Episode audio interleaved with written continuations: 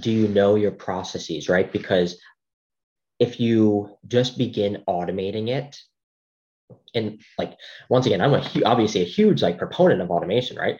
But if you're gonna automate it, what you need to make sure of also is how to, who manages it and who like where does that fit in, right? Where does it fit into your organization? Because if you just build an automation and you just say, okay, now it's automated, it's off everyone's plate, that's also very dangerous, right? Because like you said, you could you something could happen and you could miss it, right? And so I'm a big proponent that automation has to come with an understanding of what is your processes, like what does your workflow look like for whatever value stream you're talking about, whether it's finance or operations or sales, like who is in control of that value stream? Because then it has to fall within them, right? It needs management still to some degree. Different, but yeah. And and that's a good point that I think a lot of people take for granted.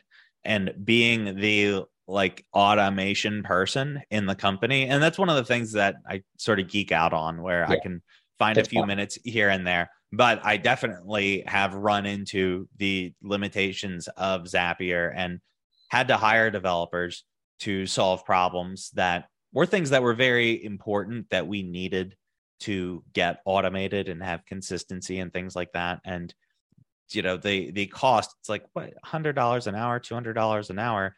That seems so outrageous but compared to spending that over time like there's there's a lot of of impact that you can have not to mention okay there's an opportunity cost. So mm-hmm.